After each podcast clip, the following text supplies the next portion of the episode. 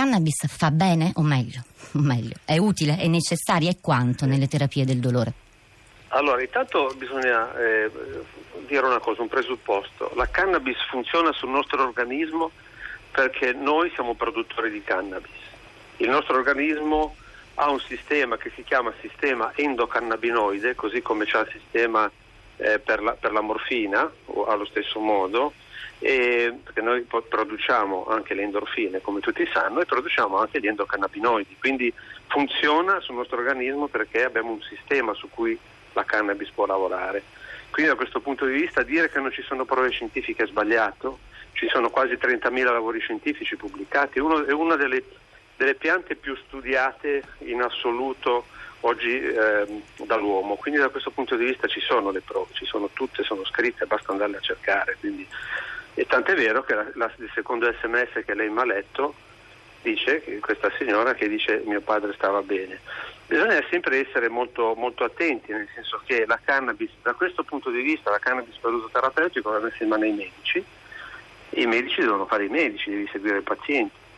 Anche quando noi diamo altri farmaci, eh, non possiamo pensare di dare un farmaco e poi abbandonare il paziente. Il paziente lo segue, ciascuno ha una sua risposta individuale al farmaco, devi seguirlo, fare un percorso insieme a questo paziente, specialmente quando poi utilizzi un prodotto come la cannabis che si porta dietro una serie di pregiudizi, di retaggi, di esperienze culturali, quindi devi assolutamente, i medici devono tornare a fare i medici. Ecco Bertolotto, ma da questo punto di vista, questi pregiudizi che la cannabis si porta dietro dalla, dalla sua esperienza eh, scientifica sono motivati o possono essere superati? Ma sai, i pregiudizi non trovano mai una motivazione logica, eh, sono proprio pregiudizi, quindi non sono motivati, nel senso che eh, dal punto di vista scientifico non c'è, non c'è, nulla che ci dica che la cannabis è più pericolosa di altri farmaci che sono ben più pericolosi. Non esiste al mondo un caso di cannabis, di persone che assumono cannabis per uso medico che sono decedute, mentre tutti gli anni negli Stati Uniti per, per gli oppiacei, che tutti conosciamo molto bene, muoiono oltre 15.000 persone perché abusano di questi oppiacei mentre fanno la terapia. Quindi da questo punto di vista bisogna stare molto sicuri, tranquilli. Eh, la, la, cannabis è un'opzione terapeutica, è una delle tante opzioni terapeutiche che abbiamo e va considerata come tale i medici non devono avere paura di utilizzarle, i pazienti devono essere tranquilli. Ma ecco. da questo punto di vista il problema sono i medici, non i pazienti. Ecco, come sollevava anche Fiorella, la prima ascoltatrice intervenuta sì. stamattina, raccontava della sua difficoltà a reperirla, la figlia ha dovuto ordinarla in Inghilterra, se non sbaglio, eh, sì. su internet. Fiorella diceva che appunto c'è poca reperibilità, che i medici di base nella prescrizione sono eh, molto cauti, che i costi sono molto alti. Eh, lei risulta una situazione di questo tipo, Bertolotto? Sì, è così.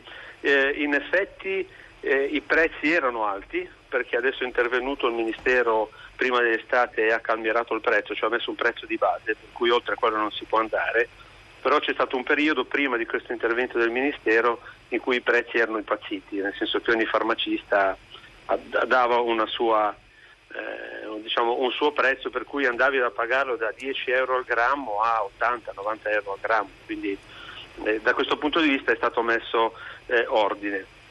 Per quello che riguarda invece la, la, la quantità della disponibilità è un problema, c'è del caos, nel senso che il Ministero italiano eh, beh, ricordo tanto che la situazione italiana è una delle poche in giro per il mondo dove è possibile curare i pazienti con cannabis, perché in Europa ci siamo noi, adesso c'è la Germania c'è l'Olanda, non c'è nessun altro, quindi da questo punto di vista siamo molto avanzati.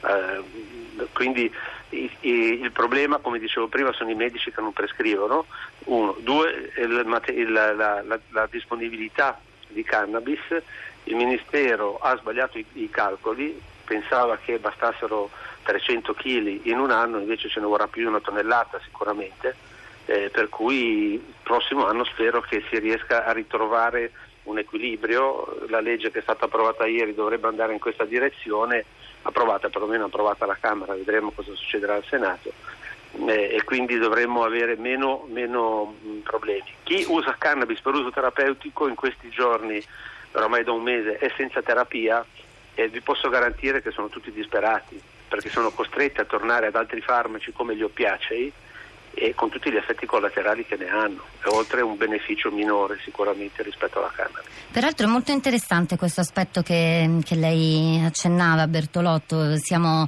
eh, in Italia siamo avanzati dal punto di vista appunto sì. del permesso di, di, somministrazione per uso eh, terapeutico, eh, però invece eh, il pregiudizio, come ricordava all'inizio del suo intervento, è molto forte e molto radicato, una contraddizione interessante. Volevo chiedere ancora a Bertolotto Carlotto, a proposito sempre della, di questo aspetto, la scarsa reperibilità. Um, uno del, dei punti appunto più, più, dibattuti era quello della possibilità di lasciare anche al singolo individuo la libertà, il permesso di coltivare autonomamente. Mm, poi c'è Coldiretti che in una nota chiede l'estensione della produzione nelle serre abbandonate dismesse a causa della crisi dell'ortofloricoltura, eh, immaginando un giro di affari di 1,4 4 miliardi, 10 mila sì. posti di lavoro, quindi c'è un interesse diciamo anche agricolo intorno alla questione. Secondo lei sarebbe possibile lasciare ai singoli interessati la possibilità di coltivare le proprie piante o l'uso medico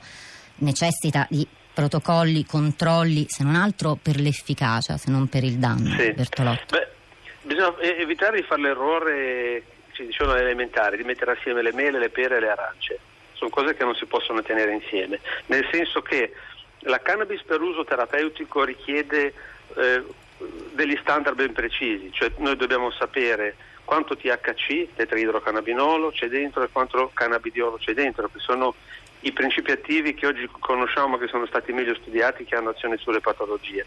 Quindi bis- abbiamo bisogno di una produzione di tipo standardizzato, di una produzione che non puoi fare a casa. È come se uno eh, coltivasse il salice per poi farsi l'aspirina.